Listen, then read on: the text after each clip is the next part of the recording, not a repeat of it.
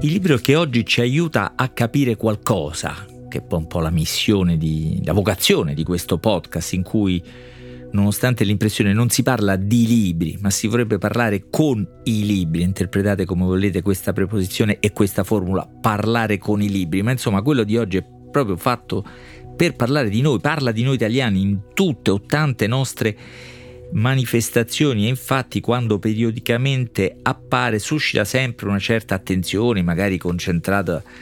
su pochi elementi di qualcosa che invece è molto complesso perché, esageriamo un po', dice delle verità su di noi, insomma, una, una, come farebbe un romanzo, verità anche sgradevoli, no? dice una realtà indagata da vicino, in modo non generico, ma pieno di curiosità per aspetti cui non dedichiamo forse sufficiente attenzione. Il problema è che forse questo non è considerato un libro. E allora, che ci fa in questo podcast?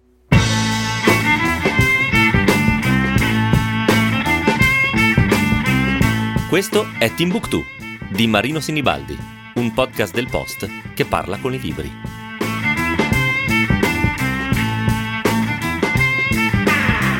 Invece io vi propongo di considerarlo in tutto e per tutto un libro e leggerlo in questo modo, cioè di sfogliarlo come si fa con un libro, con tutte le possibili autorizzazioni a saltare le pagine, a fermarvi dove vi pare, a tornare a leggere o rileggere qualcosa che si è capito poco o a cui pare, pare non credersi, dissipare l'incredulità, insomma fare quello che si fa con ogni libro, con il rapporto annuale dell'Istat, il nostro istituto centrale di statistica, apparso nei giorni scorsi, il rapporto annuale dell'Istat 2023 è intitolato dedicato alla situazione del eh, paese, considerarlo un libro in tutti i sensi con un vantaggio tra l'altro è molto accessibile, è largamente gratuito sul sito dell'Istat, lo trovate facilmente sia nelle versioni più o meno integrali che quelle divise per capitoli e temi, con le infografiche, le sintesi, focus, tutto quello che eh, volete, insomma, all'interno del quale scegliere il vostro eh, percorso. Anzi, mh, mm, sarei curioso di sapere, ecco, perché va incontro a tante curiosità e anche a tante fissazioni, permette insomma di, di, fermarsi sulle cose che più ci interessano. E dunque sarei curioso di sapere che percorso vi piace, vi incuriosisce di più, vi interessa di più, vi coinvolge di più dentro questo eh, largo, molto grande, differenziato rapporto dell'Istat, potete farlo anche scrivendo a timbuktu-ilpost.it noi abbiamo un vantaggio, noi ascoltatori di questo, di questo podcast, che mh, mm, eh, gran parte del rapporto, almeno dell'attenzione mediatica a questo rapporto, si è soffermata sui nodi, diciamo così, demografici, quelli dei quali abbiamo parlato qualche giorno fa a proposito di un libro di uno storico che è Andrea Graziosi, nell'episodio 29 di Timbuktu, quello intitolato Fare più figli è di destra. E dunque potremmo saltare tutta la parte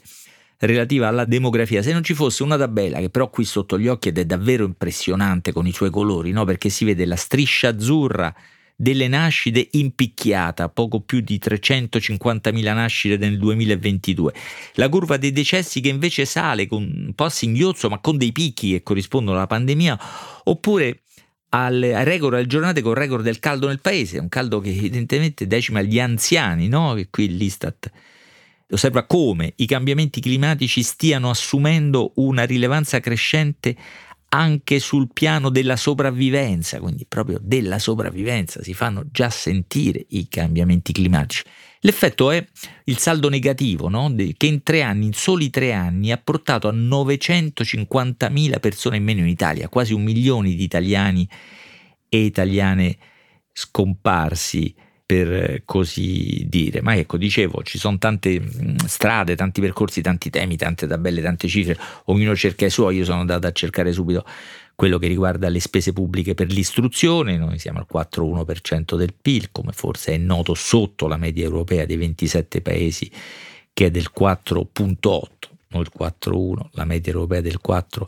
0,8%, ma questo è solo il capitolo di qualcosa di, di più ampio che riguarda la nostra spesa pubblica. No? Nonostante l'Italia sia uno dei paesi che investe una delle quote più alte del PIL in prestazioni per la protezione sociale, noi investiamo il 33,2% del PIL, praticamente un terzo del nostro prodotto interno lordo in protezione sociale, solo la Francia eh, spende poco peraltro più di noi, la gran parte è destinata a vecchiaia, eh, assistenza sanitaria, eccetera, con uno squilibrio che l'Istat descrive così verso le funzioni rivolte a coprire i rischi delle generazioni adulte e anziane. Noi in quella direzione andiamo con i nostri investimenti, trascurando le generazioni più giovani, meno adulte, meno anziane, con molti effetti, eh, li potete vedere in tante mappe diverse. Io ne ho scelta una che riguarda gli asili nido, perché è un tema mm, significativo per me sul piano dell'eguaglianza, dell'accesso, diciamo, a un diritto pubblico, ma anche molto significativo se si volessero davvero affrontare i nodi della maternità e infine della natalità. Gli asili nido c'era un obiettivo europeo che nel 2010 era del 33%, cioè di 33 posti disponibili nei nidi per 100 bambini, un obiettivo di 13 anni fa. Noi 13 anni dopo siamo ancora sotto quella linea, la nostra media nazionale è di 28 posti per 100 bambini, anziché 33. Quella cifra però, 28, è come in tanti, tanti dati, è una media eh, inutile o ipocrita a nord-est e nel centro Italia siamo già oltre, siamo al 36%, nel nord-ovest ci stiamo arrivando, siamo al 31%, nel sud e nelle isole siamo appena alla metà, non oltre la metà dell'obiettivo, abbiamo 16 posti nido ogni 100 abitanti. E qui ci sono delle mappe molto molto impressionanti perché i colori sono inequivocabili, danno un'impressione visiva immediata, violenta, decorano per così dire questa, questi dati desolanti che si incontrano in tutte le mappe, tutte le ricerche, tutti i dati, c'è questa differenza tra nord e sud con un centro che mi sembra scomparire, una specie di polarizzazione per cui il, il, il centro diventa da questo punto di vista sempre più meridionale. Poi ci sono differenze appunto territoriali e generazionali che si incrociano e si alimentano a vicenda, no? per esempio quelle relative all'invecchiamento della popolazione, c'è una mappa a pagina 58 del librone eh, in cui c'è una parte scurissima, cioè vecchissima del paese, sono le aree interne del centro-sud, la parte più scura, lo dico solo dal punto di vista cromatico, perché l'invecchiamento deriva dal fatto che da lì i giovani se ne vanno e qui si apre il capitolo dei cosiddetti expat, no? i giovani laureati che abbandonano il eh, paese. Ci sono de- dei dati sul triennio 19-21 no? che riguarda appunto i flussi dei giovani espatriati tra i 25 e i 34 anni in possesso almeno della laurea. Dove vanno forse non vi sorprenderà in percentuale il primo paese è il Regno Unito che ne accoglie il 25%, poi la Germania il 13%, la Francia il 9%, la Svizzera l'8% che, che, è tanto per un paese così piccolo e poi gli Stati Uniti il 5%. Forse è più interessante da dove vengono quelli che se ne vanno.